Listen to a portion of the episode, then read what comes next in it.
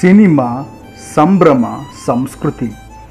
Cinema theatre ಸಂಸ್ಕೃತಿ ನಶಿಸಿ ಹೋದರೆ ಸ್ಟಾರ್ ಅಭಿಮಾನಿಗಳ ಸಡಗರ ಸಂಭ್ರಮ. ಸಿನಿಮಾ ಬಿಡುಗಡೆ ಥಿಯೇಟರಲ್ಲಿ ಹಬ್ಬ, ಸೆಳ್ಳೆ, ಚಪ್ಪಾಳೆ, ಡಾರ್ಕ್ ರೂಮ್ನಲ್ಲಿ ಸಾವಿರ ವಿಭಿನ್ನ ಮನಸ್ಥಿತಿಗಳ ಒಕ್ಕೊರಲಿನಿಂದ ಬಂದ ಮನಸ್ಥಿತಿಯಾಗಿ ಸಿನಿಮಾನ ಸೆಲೆಬ್ರಿಟಿ ಮಾಡುವ ಮಜಾ ಎಂಬುದೆಲ್ಲ ಅತಿ ಅಲ್ಕ ಅಲ್ಪ ಕಾಲದಲ್ಲೇ ಕೊನೆಯಾಗುತ್ತದೆ ಮತ್ತು ನಿಧಾನಕ್ಕೆ ಅಂಥದ್ದೊಂದು ಕಾಲವಿತ್ತು ಎಂಬುದು ಮರೆತು ಹೋಗುತ್ತದೆ. Melodrama, action, comedy, sentiment, thrill, horror goosebumps ಇತ್ಯಾದಿ ಯಾವುದೇ ಎಮೋಷನ್ನನ್ನು ಥಿಯೇಟರಲ್ಲಿ ಫೀಲ್ ಆದ ಹಾಗೆ ಮನೆಯಲ್ಲಿ ಕುಂತು ಸಿನಿಮಾ ನೋಡುವಾಗ ಆಗುವುದಿಲ್ಲ. ಮನೆಯೊಳಗೆ ಫೋರ್ ಕೆಯ ಅಟೋಮಸ್ ಥಿಯೇಟರ್ ಇದ್ದರೂ ಸಹ ಆ ಥಿಯೇಟರಲ್ಲಿ ಫೀಲ್ ಆಗುವುದಿಲ್ಲ. ಯಾಕೆಂದರೆ ನಾವು ಮನೆಯಲ್ಲಿ ಸಿನಿಮಾ ನೋಡುವಾಗ ಬಹಳಷ್ಟು ಡಿಸ್ಟ್ರಾಕ್ಷನ್ಗೆ ಒಳಗಾಗುತ್ತೀವಿ. Most of the times mentally and physically ನಮ್ಮನ್ನು ನಾವು ಸಿನಿಮಾ ನೋಡಿಸಿಕೊಳ್ಳುವಿಕೆಗೆ ಸಂಪೂರ್ಣವಾಗಿ ಸಿದ್ಧಪಡಿಸಿಕೊಂಡಿರುವುದಿಲ್ಲ. ತುಂಬ ಒಳ್ಳೆಯ ಹಾಸ್ಯ ದೃಶ್ಯಕ್ಕೂ ಮನಸ್ಫೂರ್ತಿಯಾಗಿ ನಗದೆ ಕಿಸಕ್ಕೆಂದು ಸಣ್ಣಗೆ ನಕ್ಕಿರುತ್ತೇವೆ. ಬಹಳ ಥ್ರಿಲ್ ಆಗೋ ಒಂದು ದೃಶ್ಯಕ್ಕೆ ಜೋರಾಗಿ ವಾವ್ ಎನ್ನುವುದಿಲ್ಲ. ಹಾರರ್ ಸಿನಿಮಾಗೆ ಹೆದರಿ ಬೀಳುವುದಿಲ್ಲ.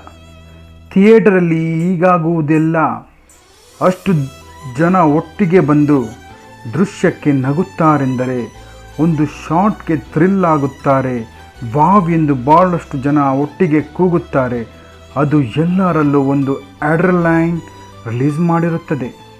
ಅದರ ಡ್ಯೂರೇಷನ್ ಆಫ್ ಆ್ಯಕ್ಷನ್ ಕೆಲ ಕಾಲದವರೆಗೆ ಅವರನ್ನು ಸಿನಿಮಾ ಕಡೆಗೆ ಮತ್ತಷ್ಟು ಎಂಗೇಜಿಂಗ್ ಆಗಿ ಇಟ್ಟಿರುತ್ತದೆ. ಹೀರೋ ಎಂಟ್ರಿಗೆ ಅಭಿಮಾನಿಗಳೆಲ್ಲ ಸಿಳ್ಳೆ ಹೊಡೆದು ಒಂದು ಎಕ್ಸೈಟ್ಮೆಂಟ್ ಕ್ರಿಯೇಟ್ ಮಾಡ್ತಾರಲ್ಲ, ಅಲ್ಲಿ ವರ್ಕ್ ಆಗೋದೇ ಅಡ್ರಲೈನ್ ಅದು ಹೆಂಗೆ ವರ್ಕ್ ಆಗುತ್ತೆ ಅಂದರೆ ಅಲ್ಲಿಂದ ಮುಂದಕ್ಕೆ ಹತ್ತು ನಿಮಿಷಗಳ ಕಾಲ ಸಿನಿಮಾದಲ್ಲಿ ಏನು ಕತೆ ಇಲ್ಲದೆ ಜಾಳು ಜಾಳಾಗಿದ್ದರೂ ಎಂಟ್ರಿಗೆ ರಿಲೀಸ್ ಆದ ಆಡ್ರಲೈನ್ ಪ್ರೇಕ್ಷಕರ ಮನಸ್ಸನ್ನು ಒಂದು ಜೋಶ್ನಲ್ಲಿ ಕೂರಿಸುತ್ತದೆ. ಥಿಯೇಟರ್ಗಳು ಇಲ್ಲದೆ ಹೋದರೆ ನಮ್ಮ ಪ್ರಾದೇಶಿಕ ಭಾಷೆಗಳ ಮಟ್ಟಿಗೆ star actor star cinema mass ವ್ಯಾಗ್ adrenaline ಸಂಸ್ಕೃತಿಯು ನಶಿಸಿ ಹೋಗುತ್ತದೆ.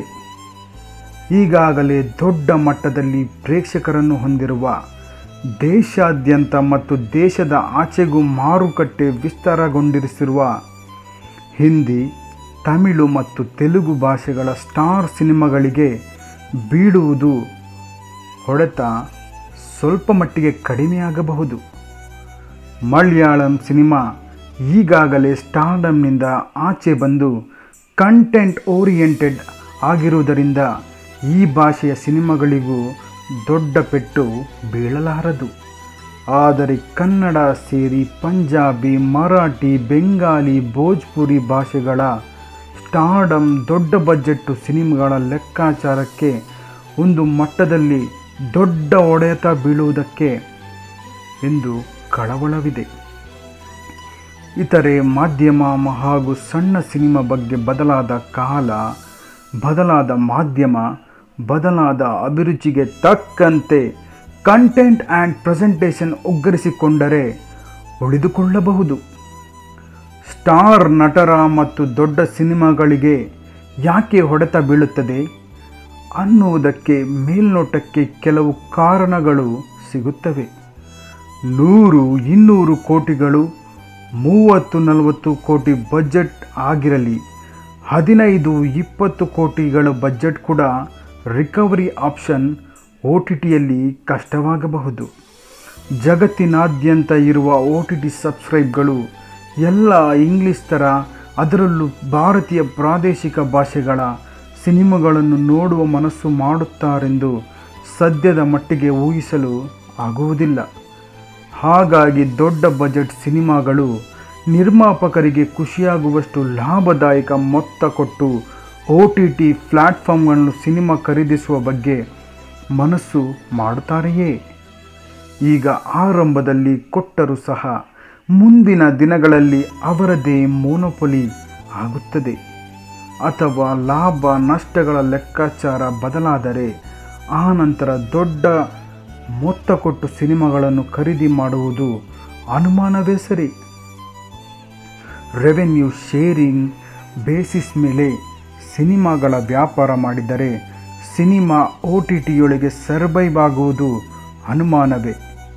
ಅಲ್ಲಿ ಸ್ಟ್ರೀಮಿಂಗ್ ಶುರುವಾದ ಎರಡು ಮೂರು ಗಂಟೆಗಳ ಒಳಗೆ ಟೆಲಿಗ್ರಾಮ್ ಮತ್ತು ಟೋರೆಂಟ್ ತಮಿಳ್ ರಾಕರ್ಸ್ಗೆ ಸಿನಿಮಾ ಬರುತ್ತದೆ.